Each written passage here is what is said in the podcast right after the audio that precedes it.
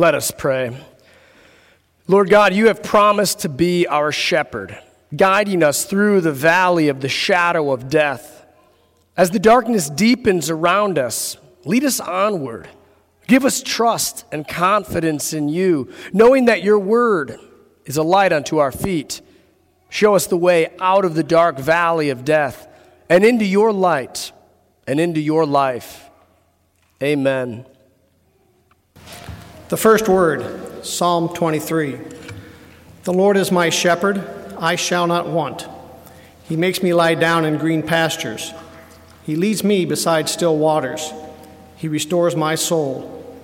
He leads me in paths of righteousness for his name's sake. Even though I walk through the valley of the shadow of death, I will fear no evil, for you are with me. Your rod and your staff, they comfort me. You prepare a table before me in the presence of my enemies. You anoint my head with oil. My cup overflows. Surely goodness and mercy shall follow me all the days of my life, and I shall dwell in the house of the Lord forever. This is the word of the Lord. Tonight, we gather under the shadow of Jesus' cross to contemplate the wonder, the glory, and the hope of the unchanging grace. We indeed walk in the valley of the shadow of death, an observation pointed out in the 23rd Psalm. God had warned Adam about this. When Adam rebelled in sin, he unleashed death into our valley. Paul's words echo that reality. The wages of sin is death. They say 9 million people a year die of starvation. They say over 1.2 million people die in auto accidents worldwide every year. Right now, dozens of warring countries seek to kill each other's citizens. AIDS, malaria, heart disease, cancer all take their toll. And what they don't take, or who they don't take, old age will. You can't get out of here alive. We live in the valley of the shadow of death. Death casts its cold shadow over all human existence. How can we escape the doom? Many solutions are offered. We will take more safety precautions. We will advance medical technology. We will usher in new and kinder governmental systems. We'll eliminate plastics and add vitamins. We seek to escape the valley and find light in the hills. Yet, no matter how many excursions into the hills, our home is in the valley of the shadow of death. This night we celebrate, yep, celebrate that Jesus joined us here. He joined our humanity. He condescended from his place of glory to join us in the doomed, damned valley of the shadow of death. He joined us in the valley, he joined us in the shadow, and he joined us in the death. He joined us that we might be joined to him. Did you hear what he said from the cross? He said, Father, forgive them, for they know not what they do. That pronouncement is ours. What has caused the shadow of death, sin, our sin, this night is swallowed up, removed, forgiven. Because of Jesus, even though we dwell in death's shadow, we live confidently. We will fear no evil because the Good Shepherd is with us and leads us. He comforts us. He anoints our head with oil. He makes our cup overflow. And as He has dwelt with us, we will dwell in His house forever. Let us pray. Holy Lord, in you we live and move and have our being.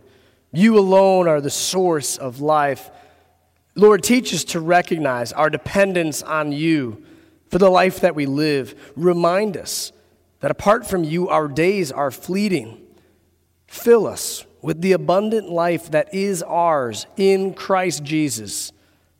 Amen. The second lesson, Psalm 144, 1 to 6. Blessed be the Lord, my rock, who trains my hands for war and my fingers for battle. He is my steadfast love and my fortress, my stronghold and my deliverer, my shield, and he in whom I take refuge, who subdues people under me. O Lord, what is man that you regard him, or the Son of Man that you think of him? Man is like a breath, his days are like a passing shadow. Bow your heavens, O Lord, and come down. Touch the mountains so that they smoke. Flash forth the lightning and scatter them. Send out your arrows and rout them. This is the word of the Lord. Do you know the phrase, too soon old, too late smart? It's a pithy testament to the brevity of life. Scripture describes the brevity, the fleeting nature of life this way Man is like a breath, he is like a passing shadow. Psalm 144 points us to a different shadow than we saw in the 23rd Psalm. It's a more personal shadow you, me. Shadows are nothing. Technically, they are an absence of light. As soon as full light comes, they disappear. As soon as full darkness comes, likewise, they disappear. Outdoors, shadows are short lived. They are either overcome by great light or utter darkness. Man is like a breath, he is like a passing shadow. Life, yours, mine, our friends, our enemies, life is a passing shadow. Scripture often draws attention to the temporary nature of earthly life. Even a long life flits away. From Psalm 90, the years of our life are 70, or even by reason of strength 80, Yet their span is but toil and trouble. They are soon gone, and we fly away. That's the problem with human life, yours and mine. Our lives soon are gone, and we fly away. Scripture teaches us to number our days correctly, to contemplate their temporary nature, that we might get a heart of wisdom. Tonight, the shadow of the cross is a good place to contemplate such things. The psalmist invites us, shadows that we are, to trust in something more than a shadow. He calls us to trust in the rock. He calls us to trust in the Lord, our fortress, our stronghold, our deliverer.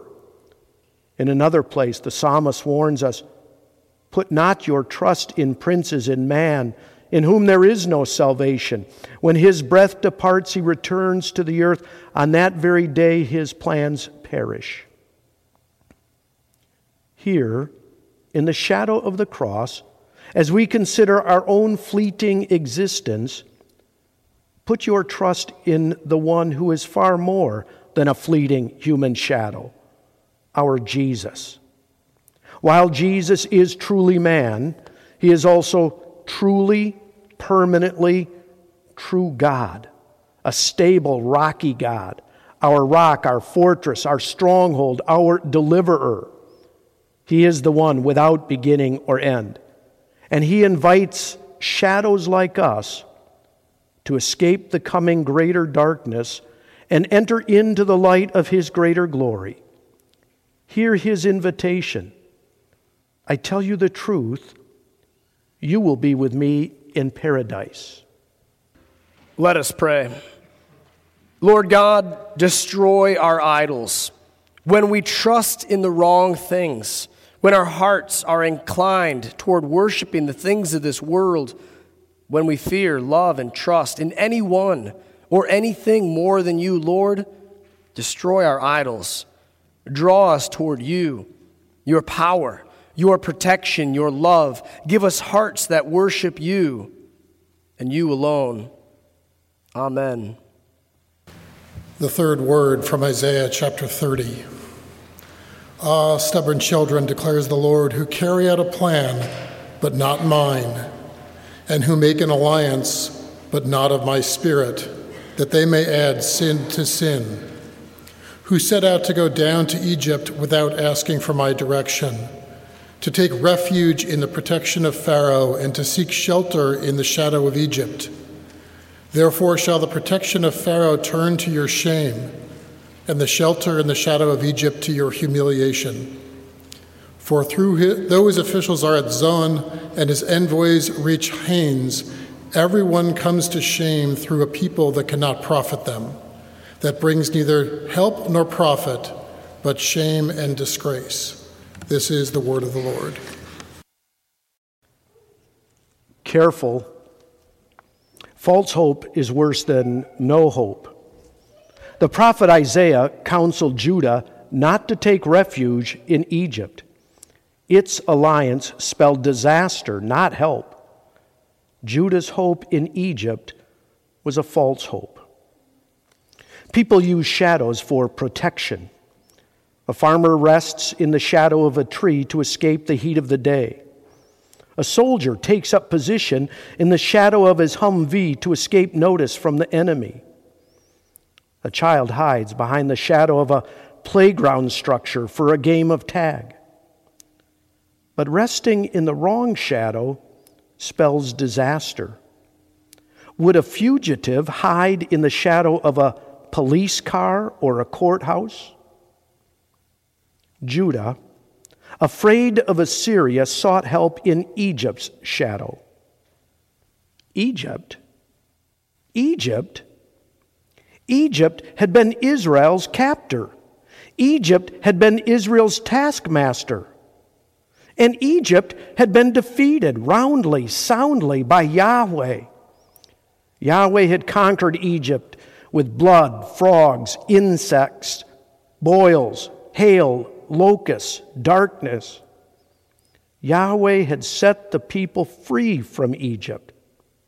And now, will they return to a hope that is no hope?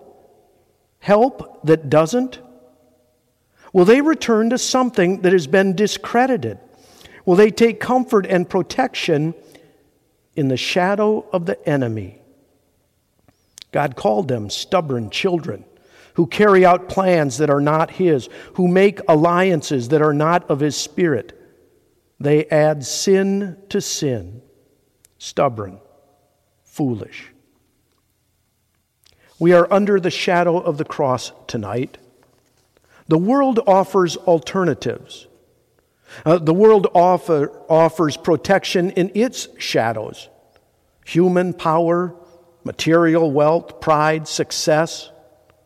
The world's ways include sexual immorality, impurity, sensuality, idolatry, sorcery, enmity, strife, jealousy, fits of anger, rivalries, dissensions, divisions, envy, drunkenness, orgies.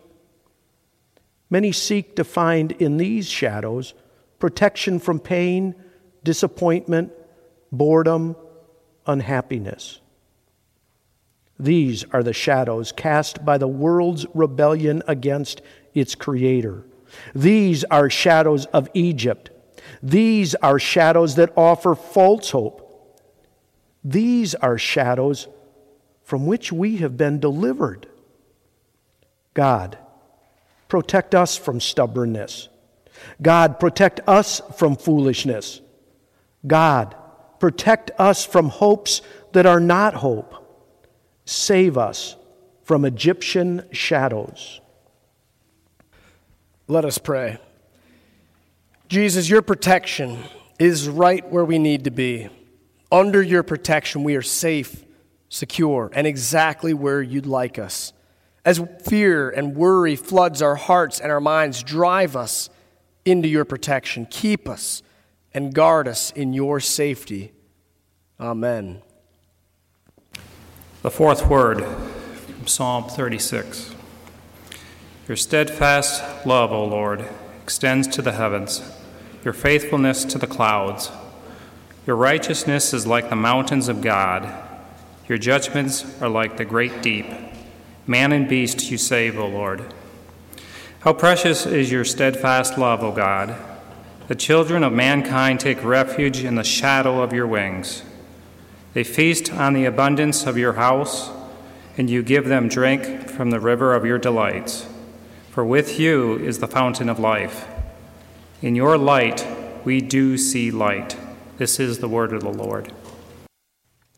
Earlier that week, while Jesus was in Jerusalem, he wept and lamented. These are not the tears that he had shed earlier for Lazarus.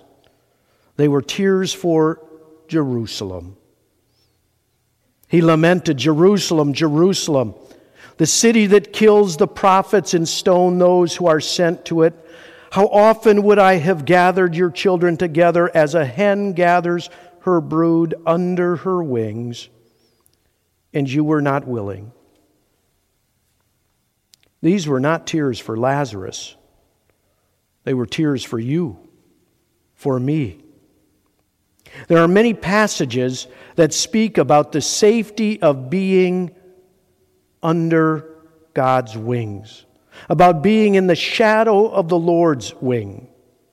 Psalm 17 Keep me as the apple of your eye, hide me in the shadow of your wings. Psalm 36 How precious is your loving kindness, O God, and the children of men take refuge in the shadow of your wings.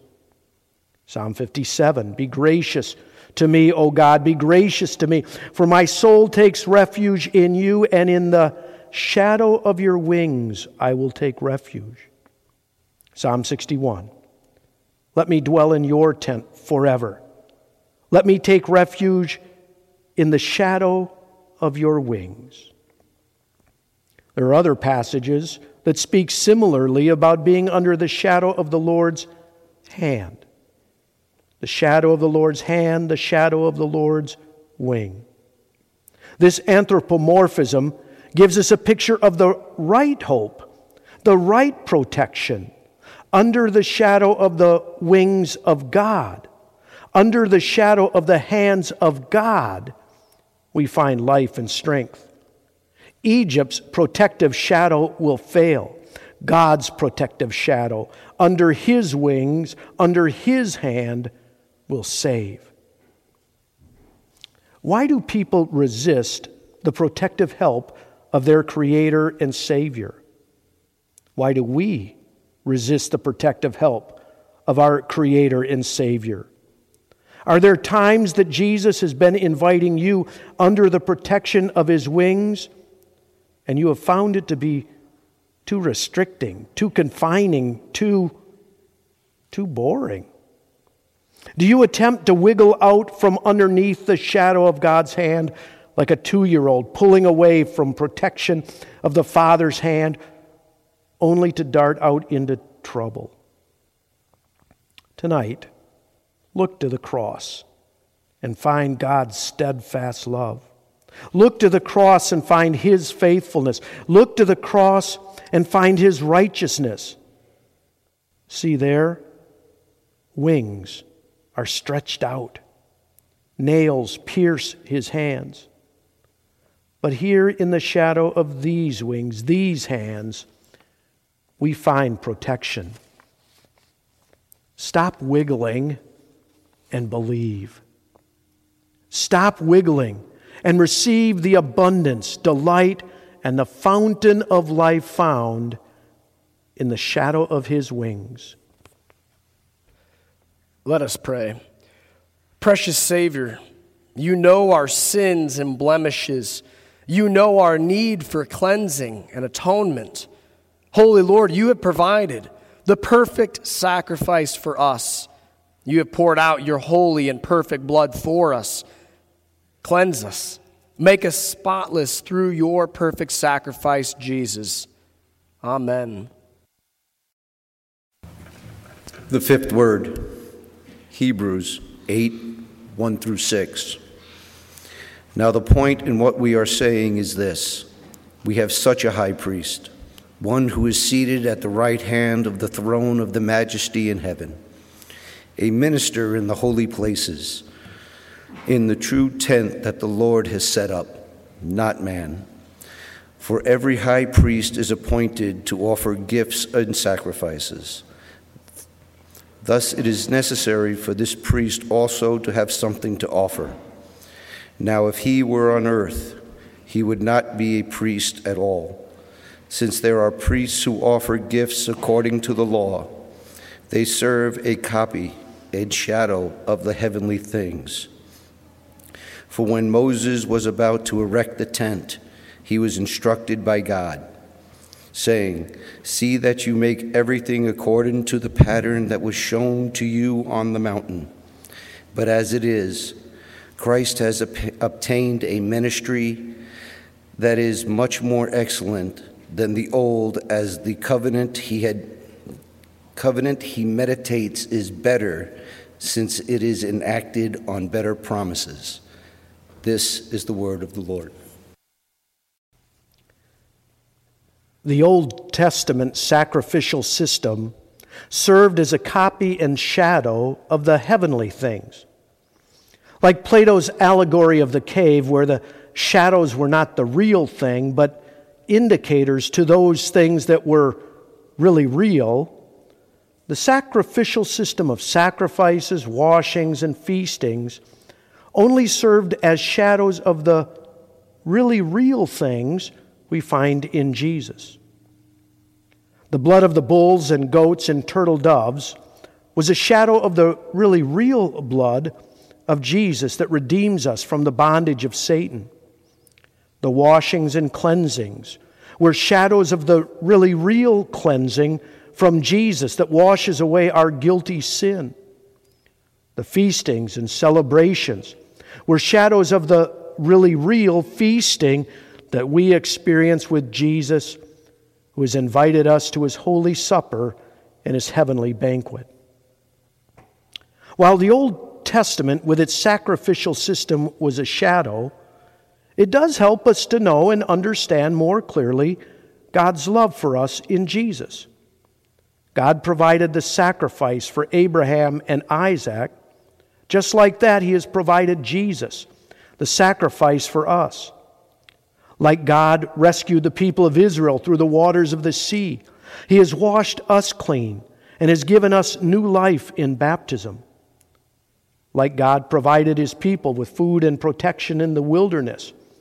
He prospers us, his people, now through our pilgrimage. Like God provided his people entrance into the promised land, he will shepherd us home. The writer of Hebrews teaches us about the systems of the Old Testament. They serve as a copy and shadow of the heavenly things. On our side of the New Testament, things are clearer, but not crystal. Even with the clarity that comes through the death and resurrection of Jesus, as the Old Testament shadow is dispersed, we still see all the things of God only in a shadowy sort of way. Or as Paul writes, now we see through a glass darkly, then we shall see face to face. The Old Testament shadows have been replaced with a clearer Christian faith.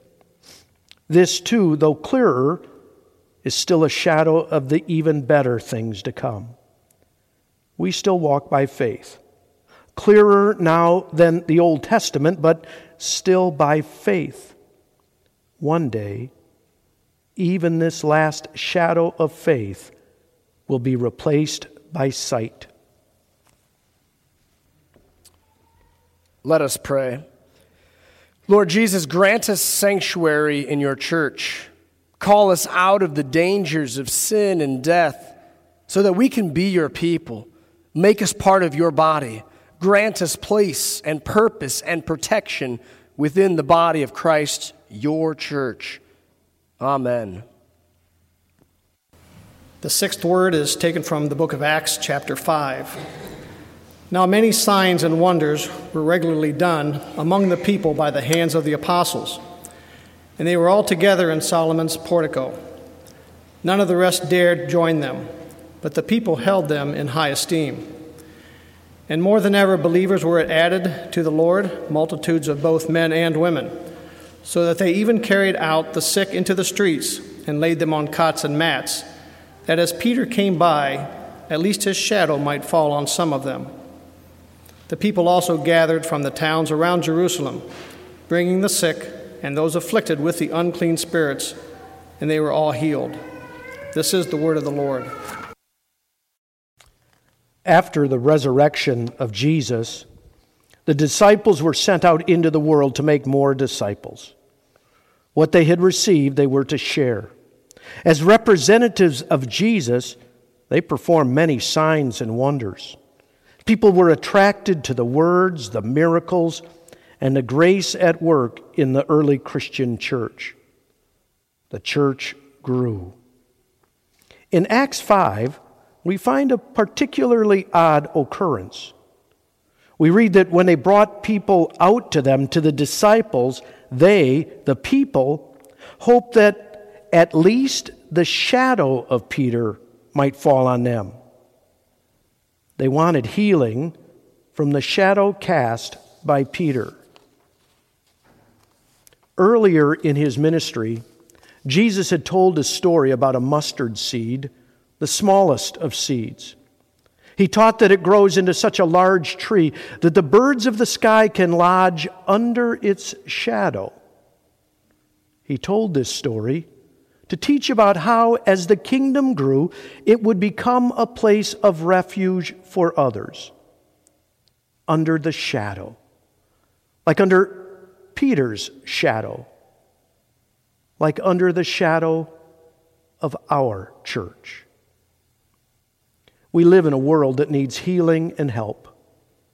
Poverty abounds, brokenness exists, discouragement persists, fear surrounds.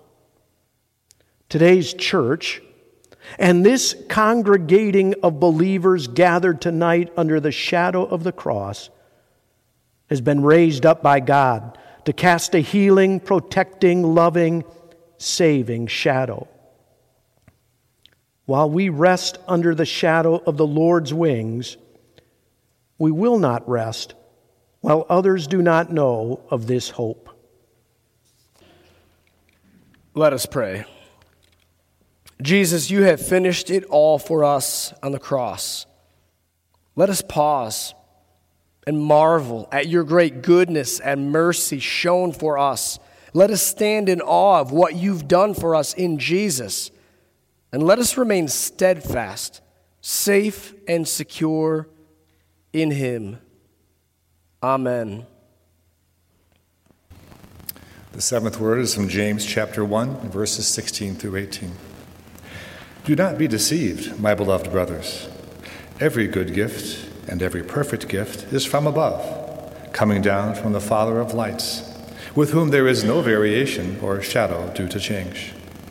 Of his own will, he brought us forth by the word of truth, that we should be a kind of firstfruits of his creatures. This is the word of the Lord. Shadows change. As the sun rises, they shorten. As the sun sets, they lengthen. If you find an interesting shadow of some sort, you need to look quick before the angle of the sun changes it. Like the shadows of the world, we face change and variation. What works today will not work tomorrow. What people consider popular now will be deemed obsolete in a week. What is held dear today is discarded in a fortnight. They say truth changes. They say religion evolves. They say the only thing that doesn't change is that everything changes. We come to the end of the service. As the sanctuary was darkened, the shadows within have moved. They've lengthened, changed. but God is the same. As the Father of lights, in him there is no variation or changing like a shadow. He was, is, and will be the source of every good gift, every perfect gift. Indeed, on this night of shadows, God is light, and in him there is no darkness at all. Two millennia ago, we heard the cry, It is finished. Jesus cried, Done. It was. It is. Nothing has changed. Christ Jesus has atoned for the sin of the world. Everyone who believes in him during the pilgrimage in this valley of the shadow of death will, like him, be raised from the dead and live with him in glorious light forever. He is a true and certain hope. He is a powerful and protective hope. He is the fulfillment of all God's promises and ultimately our every prayer. He is the answer for the ages, every nation, every people, every tribe, and nothing will change that.